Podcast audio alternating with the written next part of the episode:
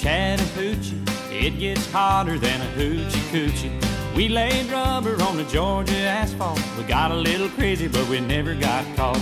Down by the river on a Friday night, here amid the cans in the pale moonlight. Talking about cars and dreaming about women. Never had a plan, just living for the minute.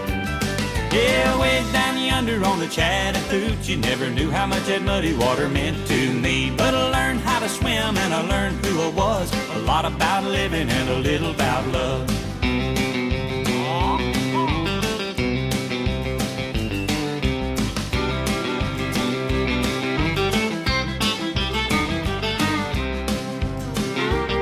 Well, we fogged up the windows in my old Chevy.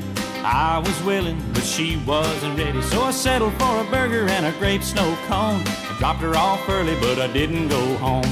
Down by the river on a Friday night, a pyramid of cans in the pale moonlight. Talking about cars and dreaming about women. Never had a plan, just a living for the minute. Yeah, way down yonder on the Chattahoochee, never knew how much that muddy water meant to me. But I learned how to swim and I learned who I was. A lot about living and a little about love.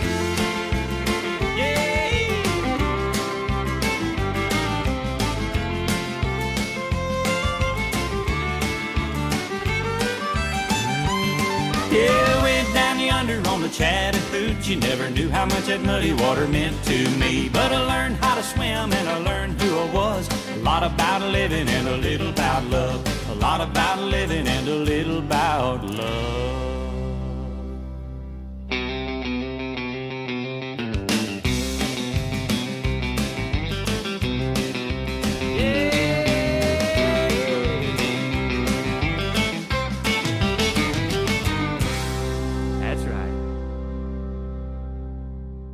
So someday with Alan Jackson goes to number one in, in 1991. Who says you can't have it all goes to number four. You co-wrote both of them with him. Yeah, You guys must have had a real uh, chemistry going. we we did. What- we well, had. tell me uh, what that was like. I had two notebooks, Doug. I had one that I kept ideas in, and then I had an Alan Jackson notebook. If I got an idea I thought Alan would like, then that one in this notebook so that I didn't pull it out if I happened to be writing with someone else. So you're you're constantly writing songs with two notebooks. What's the criteria in this time period that puts it in the Alan Jackson notebook? Like, okay, that song's an Alan song. That's not a George Strait or Yeah. you know someone else, That's Bobby it. Bare or whoever else you were trying to pitch, Conway Twitty. I don't know. I, I would just have a feeling. I, I just knew, man. I just knew if it was an idea or whatever that he would like it. I never took him one idea that he didn't like, that we didn't finish. I think we finished every single song, and most of them, most of them ended up, you know, on the albums at least. So the, probably the biggest song you wrote together was Chattahoochee. Yeah. Tell us about that. Oh boy. Bobby Bare had told me years before, he said, You know, you can't sit down and say, I'm going to write a standard today. I'm going to write a song that's going to be around for 50 years. You might or you might not. Chances are you won't. But he said, Once you do and it's out there, you can't stop it. Once it takes on a life of its own, you can't kill it. You don't want to, but you couldn't if you wanted to. So I'm sitting in my little office at home out in Green Hills one day, and a lot of times I would uh, ride out there in the morning and then come into town and maybe pitch songs or see what was going on on Music Row. I'd gotten a, a Chevron book, and it had a story on the Chattahoochee River, and and I was uh, I was familiar with the Chattahoochee. Uh, Sidney Lanier, the poet, had written a poem called "Song of the Chattahoochee" that I remembered from school, and it does indeed form a great deal of the border between Alabama and Georgia. So I was familiar with it, and I started thinking about it, and I, I had an atlas there. All good songwriters have an atlas somewhere. So I got my atlas out, and I thought, I wonder how close Newnan, Georgia, which is where Alan's from, I wonder how close that is to the Chattahoochee. Well, it's pretty dang close. I get this little thing going, and, and I had the first two lines. Way down yonder on the Chattahoochee, it gets hotter than the Hoochie Coochie. So I was going out on the road with Alan, and I just I put it in that notebook, and that's where I left it.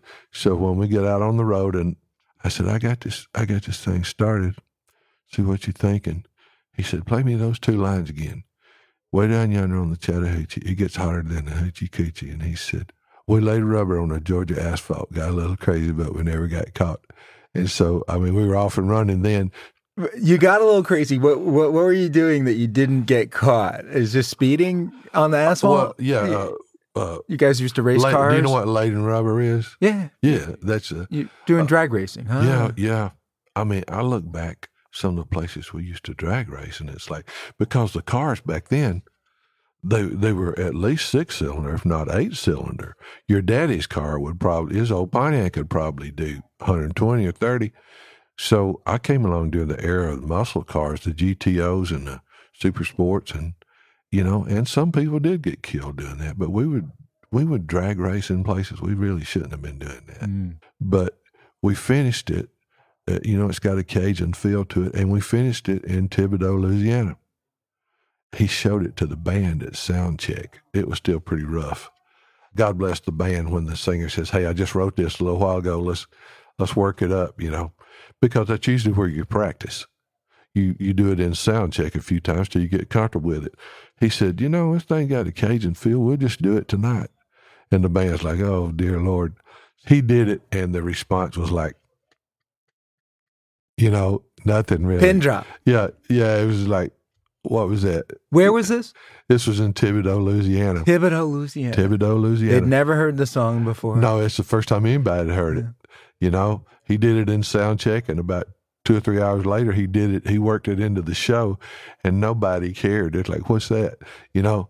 So the next time, after it comes out, it was a little bit different story. You know, they they may love your album cuts, but they want to hear those songs on the radio. You know, usually the ones they've heard on the radio that they sing along with or whatever.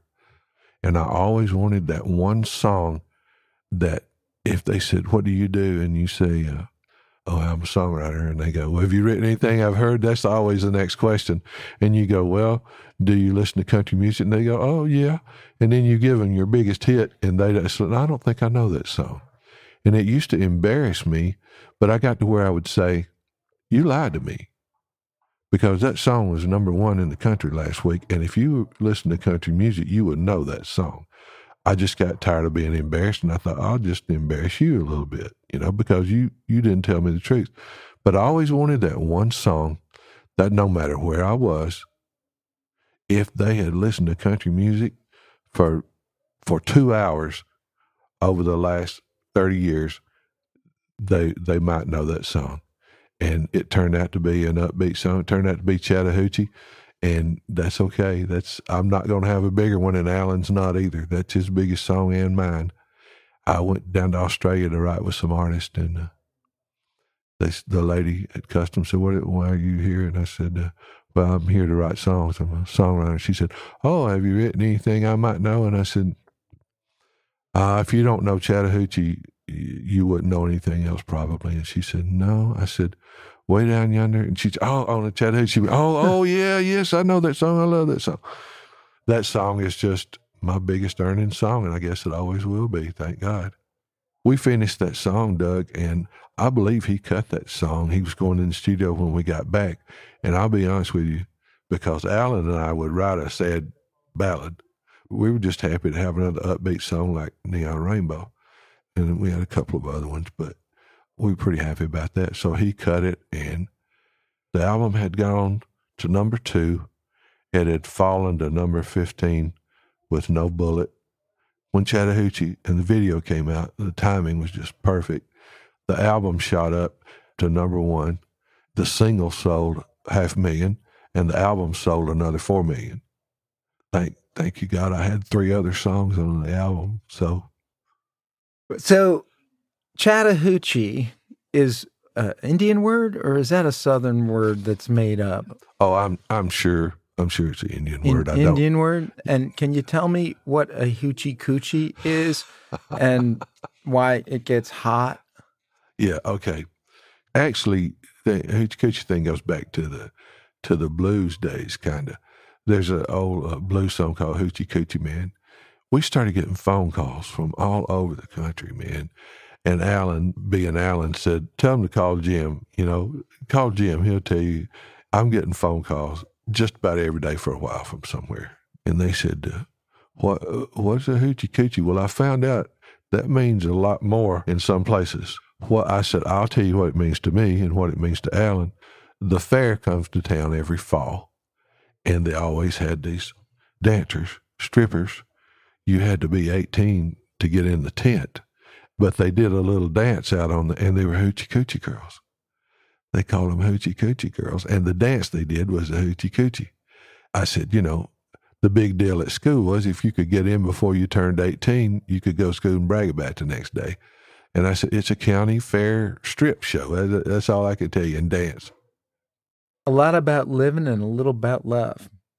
Kind of what being a teenager and Yeah. growing up is all about, huh? Yeah, people are attracted to water. I found that out a long time ago.